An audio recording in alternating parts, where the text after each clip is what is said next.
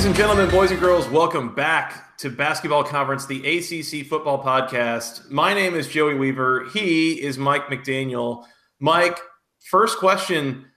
Your program's got to replace a generational talent at quarterback. How you feel about it?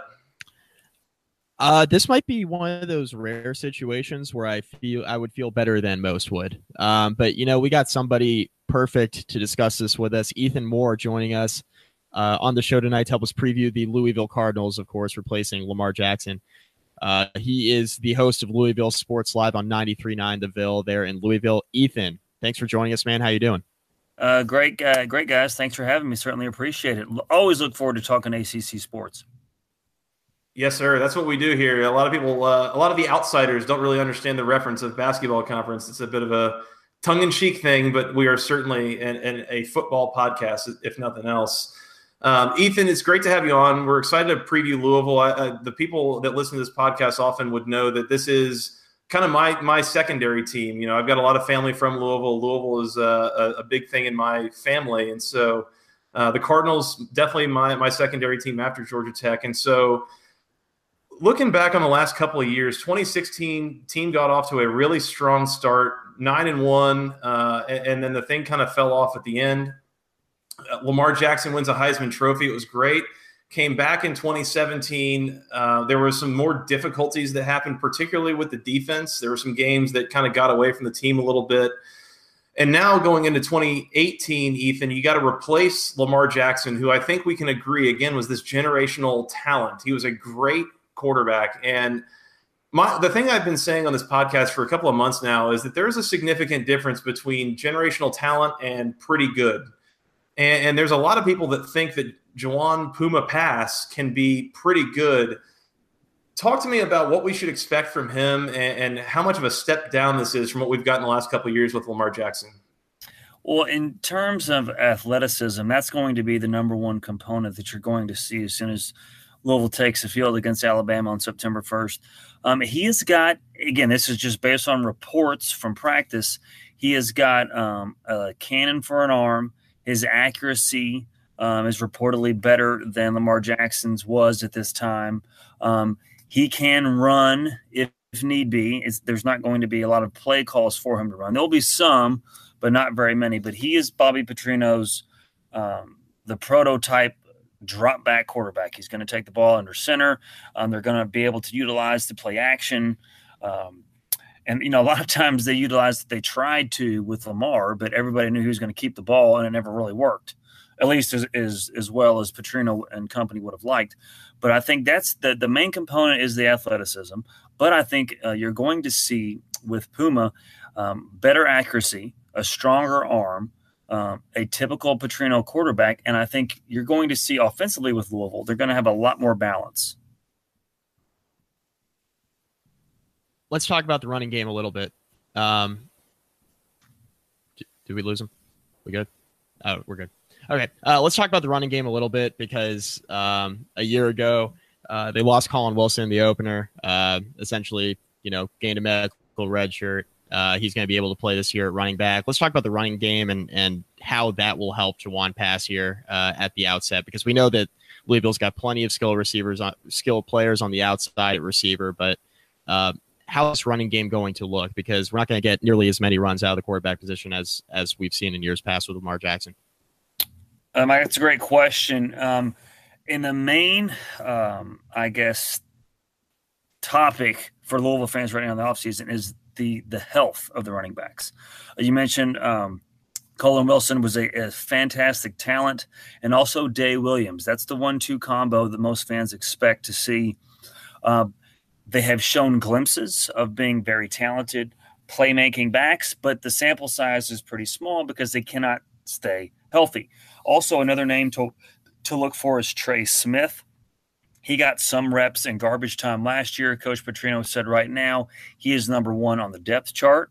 Uh, people have speculated that he's using that as a motivational tactic to get uh, Williams and Wilson a little bit more motivated. Not saying that they have to have that additional motivation, but a lot of people are speculating um, as to why he said that in the first place. But I think with with Dae Williams, you have and Colin Wilson really, you don't have a lot of um, breakneck speed, but you do have good vision and you have a good combination of speed and power. So, if it's a big if, if those running backs stay healthy, I'm really bullish on Louisville offensively this year because, again, with Petrino's best teams at Louisville, and I'm that's going back to 03 to 06, he was so successful offensively because he allowed the run game to set up the pass. With Lamar, he was, a, a, you know, like Joey said from the uh, from the start, he was a generational talent. Hundred percent agree. However, Petrino's offensive philosophy, he had to, you know, his bread and butter is the pro style. He wasn't able to to use that the last two and a half years because Lamar Jackson that wasn't fit for his game. So I'm excited about the running game. If the backs stay healthy, Petrino will use them to set up the pass. Um, and you're going to hear a lot of pass completes a pass to, you know, so on and so forth. Jaylen Smith, Dez Fitzpatrick, so on and so forth. But uh, for the running backs, Trey Smith is another name I think uh, ACC fans uh, will, will keep an eye out for, especially if they're playing Louisville. Those three backs right there, good power, good speed, not great speed, but a good combination of, both of those uh, aspects. It's an interesting point, Ethan, that the last couple of years with Lamar Jackson at the helms have definitely been a different looking offense than we're used to seeing from Bobby Petrino at the college level. You know, you look at his first stint at Louisville, even his time at Arkansas, the, the offense he was running was significantly different than the the run heavy, you know, utilizing the quarterback mobility kind of stuff that you saw the last couple of years from Lamar Jackson. And so mm-hmm. getting into more of a pass first natured quarterback of, of, Puma Pass might might make more sense and, and really have less of a drop off maybe than some people are expecting. I want to talk about the defense real quick and going back a couple of years to when Charlie Strong left and went to Texas. Um, Bobby Petrino, correct me if I'm wrong. His when he came back initially, he hired Brian or uh, not Brian.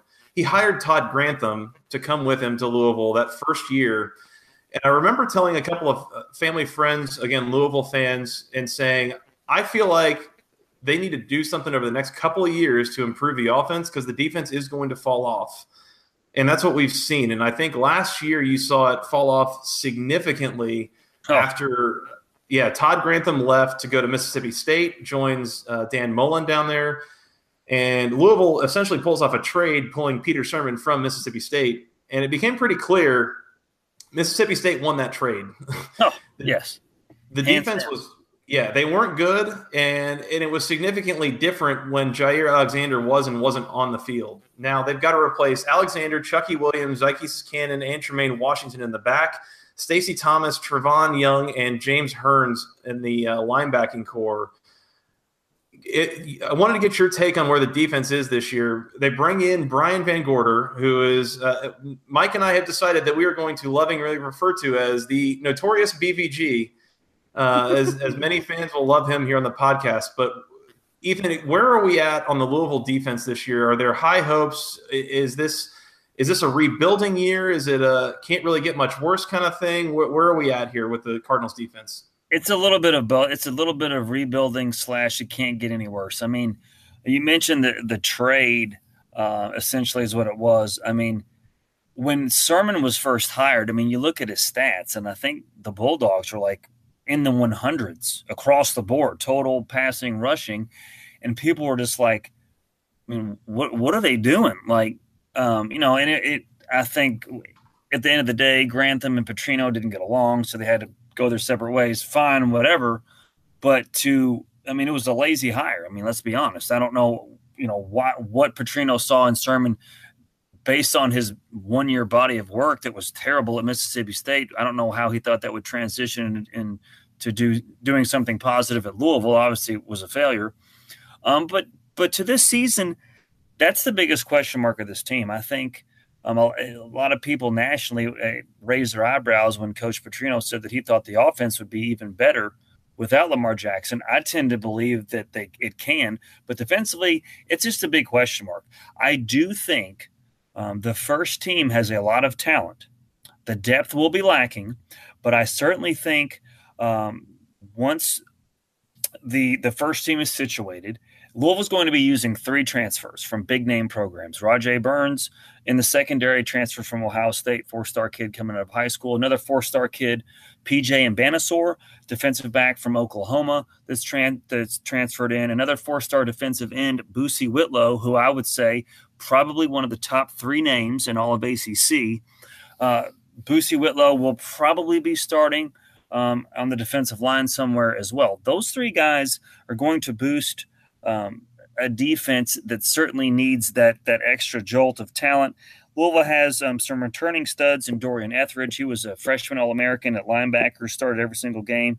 Jonathan Greenard uh, will be opposite of Boosie Whitlow on the defensive end. Uh, Russ Yeast at quarter, uh, cornerback. D. Smith and Marlon Character at the safety positions. Russ Yeast was a four star um, Under Armour All American. Trial by fire, though, man. He got smoked several times. It, there was also there was a couple games where I, I, mean I felt bad for him honestly. I mean they were obviously picking on him, um, looked lost, but he did have glimpses of he did show glimpses of, of being a talented kid. Um, with uh, Brian VanGorder's defense, you know I don't know a lot about him based on the hire, I didn't love it. I didn't hate it. Obviously, he got run off from Notre Dame because the defense wasn't very good. Once he left Notre Dame, I think, at least statistically, they were eight points better and points given up, eight less points given up after his departure. Um, but again, it's it's one of those things. It can't get much worse. If Louisville's defense could be average, then I think that this is a nine or eight win team um, easily in my opinion. Mm-hmm. I think Brian VanGorder is uh, it, now obvious. I mean, we and we, Joey and I make fun of Brian VanGorder endlessly on this podcast, as a lot of our listeners know at this point. But Brian VanGorder is unquestionably an upgrade over Peter Sirmon. Unquestionably, yes. agreed. Okay, um, well, good. That makes me feel a little bit better. I mean, I don't know how you could get. I mean, I think us three could probably um, do a better job than Sirmon did with the defense last year and I think I think when you said it was a lazy hire, um, you know, I think that's, you know, truthfully, just like the perfect, really just the perfect description. Um, and Joey and I haven't approached it from that angle at all, but you know, when you look at it, and you know, he's brought in essentially they they don't really look at anybody else. They hire Peter Sirmon rather quickly. Like you said, he was, you know, his defense at Mississippi State ranked in the hundreds across the board in his one year as the coordinator. Like it was, it was the same day. It was it was crazy. I've never seen anything like that happen before. Was, if, if, I'm not mistaken, he was also like a recruiting coordinator for Mississippi State as well. So I think the idea was maybe he'll recruit really well, but yeah, that's what it was. You, you don't hire a great recruiter to be your coordinator, right? Mm-hmm. Like that. There's a you. That's a position coach, not a coordinator. Exactly. I mean, again, that and that was a lot of people were saying the same thing. I think he had a really talented nephew playing quarterback. I think he's in Nashville, a fringe five star kid, and people were speculating, well, maybe you know they're bringing him on to, as the as the DC to get his nephew. That never materialized. But I mean, guys, midway through the year, I mean, they would have their defensive backs would be ten yards off the ball on a third and four. Now I'm no football savant, but I could also say um, that doesn't make any sense. And then these offenses would eat them up. I mean, it was just like, well, yes. I mean, a lot. We heard the phrase, you know, bend don't break. I mean, Louisville was bend, bend, bend, getting in the red zone, then break. I mean, it was terrible. I mean, you knew what was going to happen almost every possession, but then you know, Louisville did have some injuries. Their, their first round draft pick, Jaire Alexander, who's who's um, reportedly playing really well for the Packers right now in training camp. Um, he was hurt for well over half of the year. The games that he played, the defense looked better, and that's because he had his side of the field on lockdown. But when he was when he wasn't hurt, um, the defense looked formidable. When he was hurt, the defense was awful. That whole Ben Ben Ben Ben break in the red zone thing is giving me flashbacks to the last five years of Ted Roof defense I've watched. For what it's worth. Ooh, well, didn't Ted Roof if I'm not mistaken, wasn't he? Didn't he agree in principle to coach U of L? I think for like a month, and then he never materialized, and he went somewhere else and went to Auburn. Maybe I want to say that um, if he wasn't officially named, he was going to be a coach, but then left before he officially started. I think years ago. I was gonna say that must have been a while ago because I don't I don't really remember what happened. I know he was Duke's head coach for a while, and then at some point he was Auburn's defensive coordinator when they won the national title, if I'm not mistaken.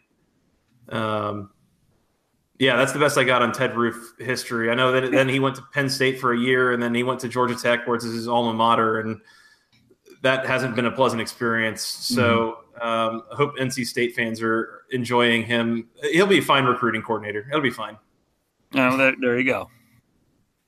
Let's talk about Bobby Petrino. Okay, we're in round two of the Bobby Petrino era. Um, you know, obviously, this is we're coming into his fifth year now uh, with the program in his second stint. Obviously, a much different situation the second stint than the first, given where they are in the ACC, and it's really been an eight or nine win ceiling. And the best season, arguably, was really in 2016 um, when they were so close to. I mean, let's let's look at it this way: they they're literally a yard and a half away from being on the doorstep to upset a Clemson team that wins the national championship. Um, Thanks for reminding Houston. me, Michael, about that. They, Thank you. they, they lose to they lose to Houston on the road. Uh, they lose to Kentucky with, when Lamar Jackson played arguably his worst game, maybe one of the worst games of his career um, in that season finale in 16. Um, and then they ultimately lose the bowl game.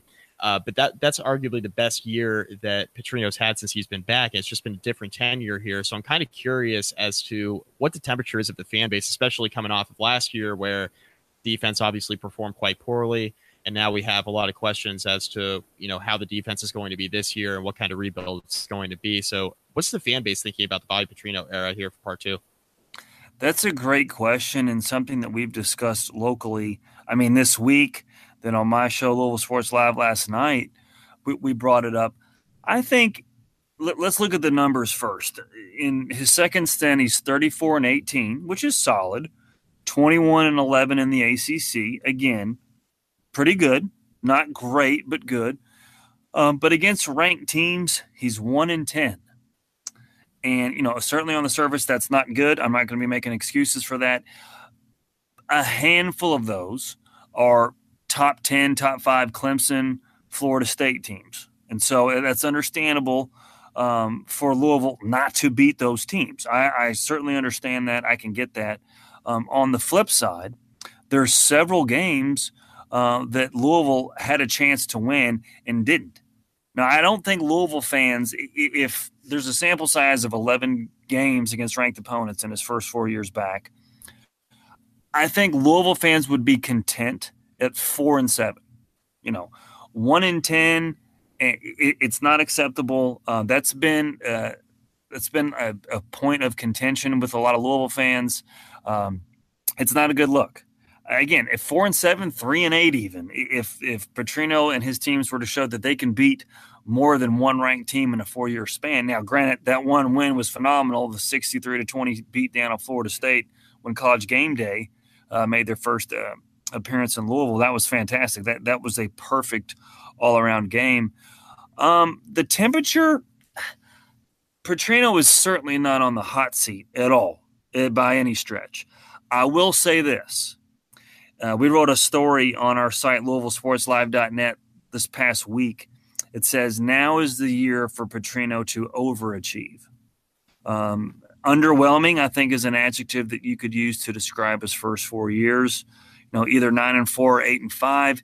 And if we're being honest, he wasn't brought back to win eight or nine games. He was brought back to, you know, flirt with 10 win seasons, to flirt with the New Year's six. You know, like you said, Louisville's number five and nine and one going into Houston. They were a 14 point favorite. And then they just got embarrassed, run off the field. And not only that, it compounded matters when they lost to um, perennial perennial SEC scrub Kentucky at home on a on a fluke. Louisville was a 27 point home favorite, lost Ooh. that one, and then they weren't even competitive Ooh. in the LSU bowl game. As you can tell, that, that still fires me up that I remember that. Mm-hmm. Um, so going into this year, this is certainly a show me year for Petrino. Again, he's not on the hot seat by any stretch. His seat isn't even lukewarm. However, if Louisville were to have another uninspiring season, seven and five, six and six, with certainty, his seat will be getting warm. There's no doubt about that. but this right now, as of as of today, August 9th, um, heading into the season, um, you know, I would certainly think fans are they're not clamoring for his job by any stretch. They're a little. I think the best way to describe it is they're wait and see. They they want to see something this year. Um, they're not going to give him a pass because of last year's last year's disappointment and then the collapse of 2016. So this is a show me year for Petrino in 2018, no doubt. So put it this way, they they're not clamoring for his job, but he also doesn't have a ton of equity built up with the fans. Is that fair? I, w- I would say that. I think you know, you look at in something that's that we talk about on my show and, and the fans do as well, and it's worth bringing up on your all's podcast is Louisville fans as a fan base, we're kind of confused on where to be. Are, are we good with being like an NC State, like middle of the pack, going nine and four, eight and five, five and three in the conference? You know, is that where we are, or, or are we striving for 10 win seasons, being ranked in the top 15 and flirting with that Orange Bowl berth, you know, or New Year's Six? So we're we're in the middle there. But I think though too that the tide can turn for the better. This is what we said this last night. The beauty of this season is Petrino is in total control. He wins nine games, then all of this chatter that we're even discussing right now goes away because it's all right. Petrino has overachieved this year. He answered the questions. He still has it. You know, they fart around and go seven and five, six and six and there's going to be the grumbling will get loud because remember Louisville has a um, 55 million dollar expansion to their stadium uh, with a lot more luxury suites. So they've closed in the end zone now. It looks phenomenal. It's not finished yet. 30 days out. Um, and then there's a guy up in West Lafayette, Indiana, the favorite son of Louisville football, and Jeff Brohm. His mm-hmm. first year at Purdue, they went seven and six. The four years prior to Brohm's arrival, Purdue won nine games. Brohm won seven in his first year. Right or wrong, the fans are keeping their eyes on Jeff Brohm. And if Petrino were to go seven and five, but then Brohm goes seven and five at Purdue, there's a lot more excitement there. You know, there's going to be a lot of pressure on Petrino, no doubt about it, after year five. But we'll see. But if he goes nine and three in the regular season, then all that dissipates. It, it goes away. That's the beauty of the season. There's a lot um, that that Petrino can control to control that narrative of you know is he is are his years numbered at Louisville or is he going to be here for the long term? And I think we're going to know one way or the other by late November this season. For what it's worth, Ethan, I, I was there in person in the stadium at the 2016 Houston game, and it is, if not the single worst game viewing experience I've been there for for any game of either of my two favorite teams it is easily in the discussion. It was brutal. Um, oh, yeah, that was ugly. Yeah. Let's stop talking about the past. Let's talk about this year. Uh, Want to talk about Louisville coming into this year, a new face on offense. Doesn't have to be a freshman, but someone that we haven't really heard of in the past. I think Puma Pass probably the easiest uh, name here. But is there a name on the offense at Louisville that we haven't really heard in the past that we are going to know by the end of this season? I think tight end Kemari Averett. Uh, he, he's a big body guy, 6'6, 270, great hands, really agile for his size. Um, Petrino, you know, likes to use the double tight ends. He got a lot of run last year. Uh, not too much, but some that, that was he was able to show you glimpse of, glimpses of his talent. I think certainly Kemari Averett will be a name um, for fans to watch, and, and a name that um, will be uh, he'll be a reliable tight end. I think also uh, Micky Crum is the other tight end. He's a senior. He's been um, stricken with injuries more more so than not. So I, am going to give you two names: Kemari Averett and Micky Crum, both tight ends. And I think you're going to see a lot more um, passes thrown their way again with the traditional passing uh, game of Jawon Pass. Is is Micky Denny's boy? No, no. Great question. No, uh, I, I forgot where Micky's from. Uh, I want to say he's from the Midwest, but no, great. Uh, you know, your Louisville history. Yes, uh, that's no relation as far as I'm concerned. My dad taught me well. Yes, he did. how about how about new name on defense? So we got the three transfers you were alluding to earlier. Would it be one of those three guys or somebody else? No, uh, I'm going to give you Marlon Character. He is a six foot, 185 pound safety, JUCO kid, high three star uh, kid. Uh, he uh, originally signed with Auburn, went the JUCO route. Uh, Coach Petrino is really high on him so far in the offseason. Uh, pretty good size, um, really athletic. He's a ball hawk. somebody that I think not only will crack the two deep, but could start. Um, so Marlon Character is your name um, for Louisville on the defensive side at safety. Petrino again is really high on him, and you know he's going to be. A, there's a, certainly a lot of opportunity for him to come in and play because Louisville lost the the majority of their of their secondary this past season. Ethan, let's look at the schedule here. Uh, I we've been breaking this up for all these teams into kind of three categories. These games of surefire wins, surefire losses, and toss ups. Um, looking at this schedule and surefire wins, the three games I think that really stick out to me are home against Indiana State, home against Western Kentucky, and home and home against the University of Kentucky the, the last weekend of the year. Um, those are the three games that I think that pretty much no way, no how is Louisville going to lose this year. Even Kentucky being a rivalry game, it's like playing that game at home and, and what I expect from the Wildcats. Like I, I don't see Louisville losing that game. Are, are, how do you feel about those three games? And are there any others on the schedule that you're like, no way, no how is Louisville going to lose that game? Uh, first, the first week against Alabama. yeah. no, I'm just, just, kidding. I'm just kidding. I'm going to get uh, my pen out and yeah, uh, um, yeah I didn't want to roll, roll tide coming to my house and pitchforks and stuff. Uh, no, um, I, I give you Indiana State and, and Western as surefire wins. I would put, um, I, will have another category. I think 75% chance or better. I would throw Kentucky in there. And that's because it's weird. I don't know what it is, but Louisville has a better record against Kentucky and Lexington than they do in Louisville. It's weird. I don't know. Hmm. I mean, hmm. Petrino obviously, you know, is seven and one against them in his two years here um, in Louisville, but the one loss was at home. Um, so I'll give you the two surefire wins for me Indiana State Western. I think the the wins with 75% chance or better are at Virginia, um, Kentucky, at Syracuse, and Wake Forest. Um, and so now the two surefire losses, I think there's only two losses that I'm going into the season with, chalking them up. No surprise here, Alabama and Clemson. Uh, Louisville and Petrino, like I mentioned earlier, one in 10 against ranked teams. I, I think with those, that's going to make it one and twelve. Um, another little factoid: um, every time he's played Louisville in, in Petrino's second stint against a ranked SEC opponent, he's 0 4 uh, with an average margin of loss of about 13 and a half points.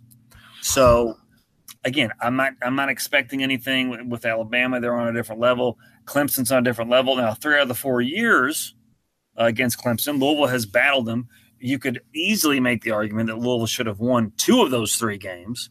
Um, but at the end of the day, they didn't make the plays to do that. So those are the two for sure losses 50 50 toss ups.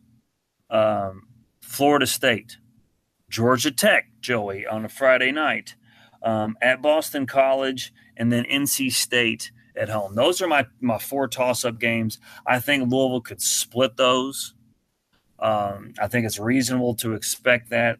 Um, but I think the Florida State game, uh, it's going to come down. Louisville season, I think, is going to come down to three games: Florida State, Georgia Tech, and Boston College. The uh, end of September, beginning of October. If Louisville goes two and one in that, then I think eight or nine wins is possible. I could see Louisville beating Florida State for the third straight year. It's at home. Um, you know, the Taggart's still getting his guys, you know, situated. Um, now, I could see Louisville also losing a close one to Florida State. The stadium's going to be hype. Um, now, it's a blackout for Georgia Tech, um, I, but I could see them on just what six days to prepare an emotionally draining game, win or lose against Florida State. Um, I could see you know the Yellow Jackets coming in there uh, and, and, getting a win, and then at Boston College, I mean, I think uh, A.J. Dillon scored again on Louisville. He rushed for 272 yards and four touchdowns last year. I mean, I, it, it seemed like to me after that game, he just got done running a 5K against Louisville's defense. It was that bad. Um, so that's a, a vital three game stretch, but I would put those three games, two are the 50 50 toss ups. Um, and it's, again, you know, Petrino's paid $4 million a year. This is year five. And this is where most of the fans will fall back on that experience. And, you know, it's reasonable to expect Louisville should win two out of those three games, but we'll see. They haven't, they, they didn't last year. My turn, Joe. Yeah. You're up. Indiana State, Western Kentucky, I think are two pretty safe bets. I I like Louisville's chances against Kentucky at the end of the year uh, because they do get it at home. But that was an interesting point, Ethan, that you brought up that um, you know Louisville actually has more success in Lexington against Kentucky than they do at home. Uh, that's very interesting. Uh, the surefire losses, I think, are Alabama and Clemson. Um, Alabama neutral site game that it doesn't matter where you play them; they're just you know yeah. they're Alabama. Um, Clemson on the road. Uh, it's hard to imagine Clemson losing any games this year. Period. Um, it, and you know they've had some great teams, and they've had some great teams that have been upset. So um, there's always one, and there's always an opportunity. But just to see Clemson losing at home to a rebuilding Louisville, I think would be a pretty big surprise to everybody. Um, it would. It would indeed. Um, looking at the rest of the schedule, um, at Virginia, I, I think they'll have a pretty good shot of winning that game on the road. Um, Virginia going to Virginia is a very weird place to play, uh, but I like Louisville's chances there. Um, and you know everything you said about that three game stretch here at the end of September and into the first two weeks of October, I completely agree. I think that completely defines Louisville's season and, and the direction in which it goes. Um, that Florida State game, I think, is very winnable. Um, I, I, I honestly think that. I think Florida State's a very talented team. Uh, but I think Louisville's going to have an opportunity there. Petrino's had success against Florida State, obviously, the last couple of years. Um, Florida State will be a lot better this year, mm-hmm. but you do get that game at home, and I think that's important. Um, Georgia Tech, complete toss up game to me. Uh, that could go a number of different directions. Georgia Tech's another team I expect to be pretty good, uh, but you get that game at home. And then on the road at BC, that's one of the toughest games on the schedule, and nobody's going to talk about it that way uh, Boston College, I think, has an opportunity to again be be a very good team. They have the best running back in the conference, and like you said, he had a ton of success against them last year. So it brings back those bad memories. But I think Louisville's got an opportunity there to kind of get back and figure things out defensively, um, and and try to slow down AJ Dillon, even though that game's on the road. Um, I'll give my record prediction now, Joey. Uh, just to get it out of the way. I'm gonna say seven and five.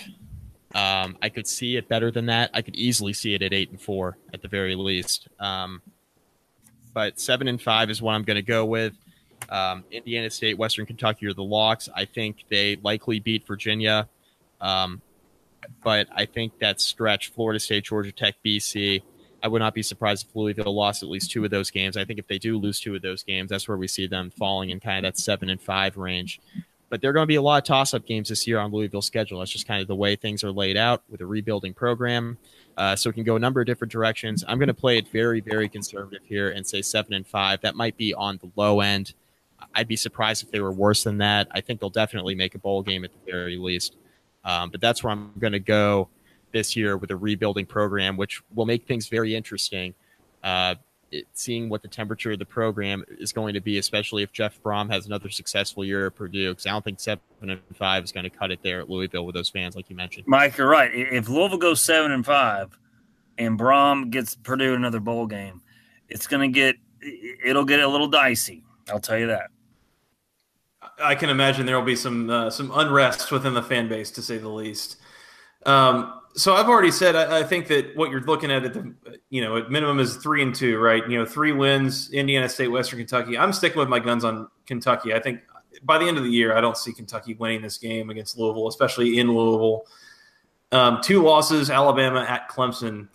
So the other seven games, here's what I'm looking at. So first of all, I like to talk in ranges of where I think these teams could end up. I, I think this team ends up, you know, I, I've I've been kind of low on them all off season. I'm starting to come around on them a little bit.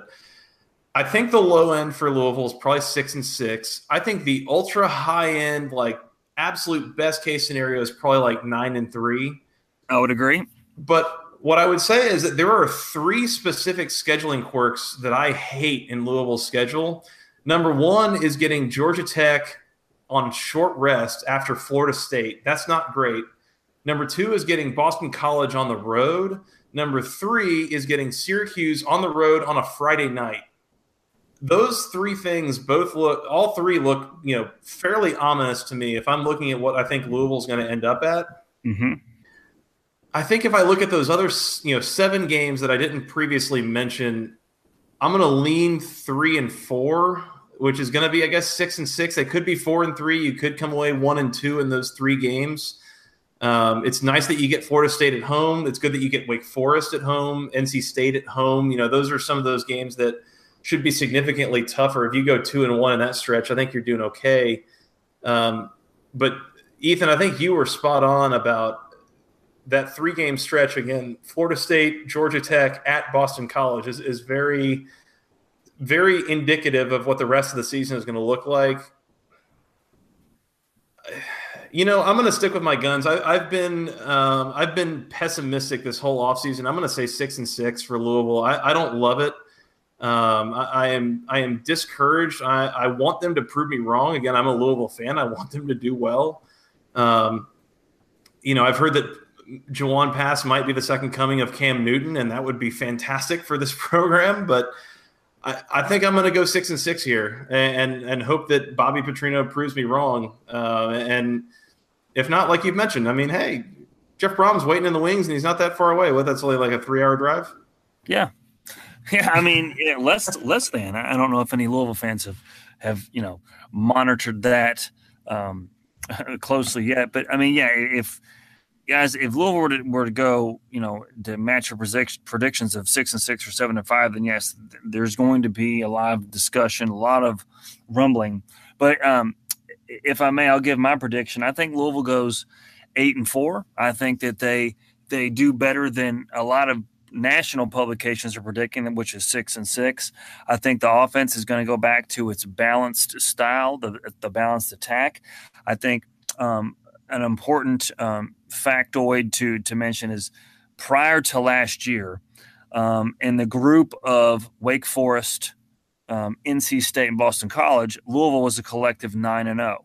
They hadn't lost to any any of those three schools, and then they turned around, flipped the script, lost to um, those three last year. I don't see that happening again. Now, will they lose to one of those three teams?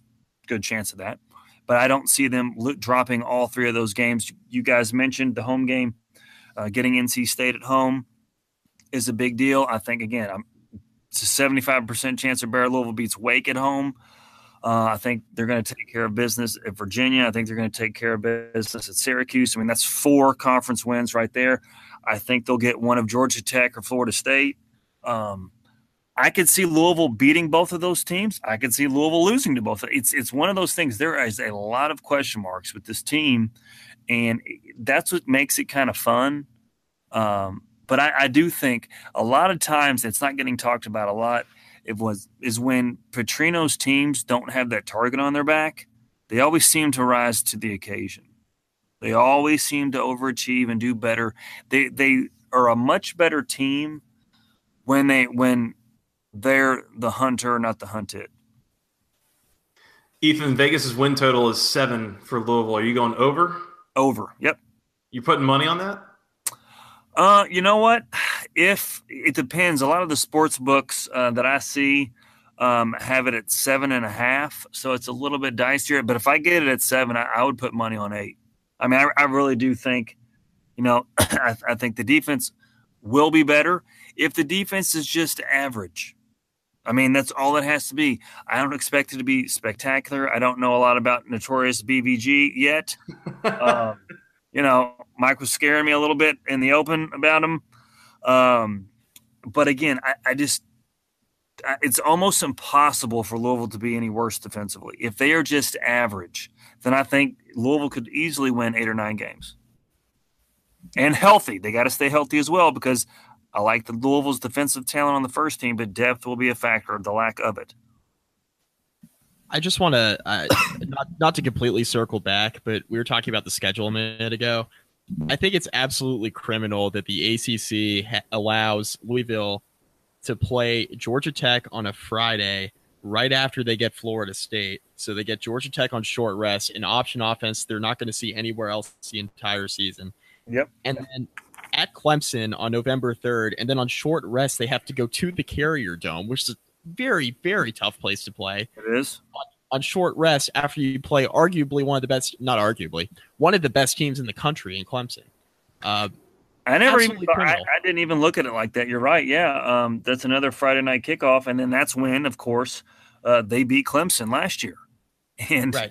and it was weird. Uh, Syracuse didn't win a game the rest of the year after they beat Clemson. And then Clemson went on to the college football playoff. Crazy times. But there was a great point, Mike. Yeah. It's it's the what third to last game of the season. Um, I'm sure you know the Orange will be hovering around bowl eligibility. If Louisville is not locked in, I mean they could take a loss there.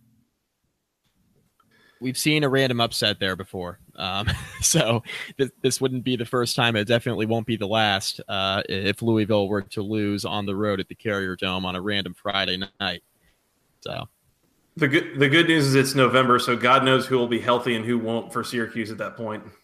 You're right. I mean, Eric Dungey, that poor kid, he can't. I mean, he can't catch a break. That kid is a phenomenal talent, man. When healthy, I mean, you know, it's just it's a shame that he can't, you know, catch a break and stay healthy. I was, I don't know if he can't catch a break so much he can't get any help. Nobody. Well, that too. Yeah, I mean, block for him. They won't catch for him. yeah, it's tough. And when he's laying on his back all the time, I mean, it's tough to complete a pass that way. Mm-hmm, mm-hmm. He was he was Joey's pick last year for he was preseason in our in our picks, he was Joey's preseason ACC Player of the Year, which I thought was a phenomenal pick because he was a guy that nobody would actually uh, bet on. Um, it, it, was a it was a nice pick to go outside of the box because Eric Dungey really is he's a phenomenal player, but he cannot stay on the field. Yeah, I know. So I mean, I, I hope he has a great season, except on November 9th. Um, but you know, we'll see. It's, but it, it speaks though to how much better the ACC has gotten overall. I mean, especially the ACC Atlantic. I mean, listen, it's, I mean, you want to talk about the toughest division in college football. I mean, last year um, you had NC State who kind of, uh, they finished in the top 25. I mean, obviously Clemson's a beast. Now this year you go back to have um, Florida State ranked in most people's top 20s. Then you have a lot of solid teams again, like NC State, like a Louisville. Now, um, Wake Forest is even better. I mean, they went eight and five and beat Texas A&M in their bowl game. I mean, when you think of Wake Forest football, you don't think you know, wow, but they don't. They won eight games and beat a you know a decent A&M team in their bowl game, and and then um, Virginia, they went to a bowl game. Now they, I think they're what six and four, then lost the last three, something like that.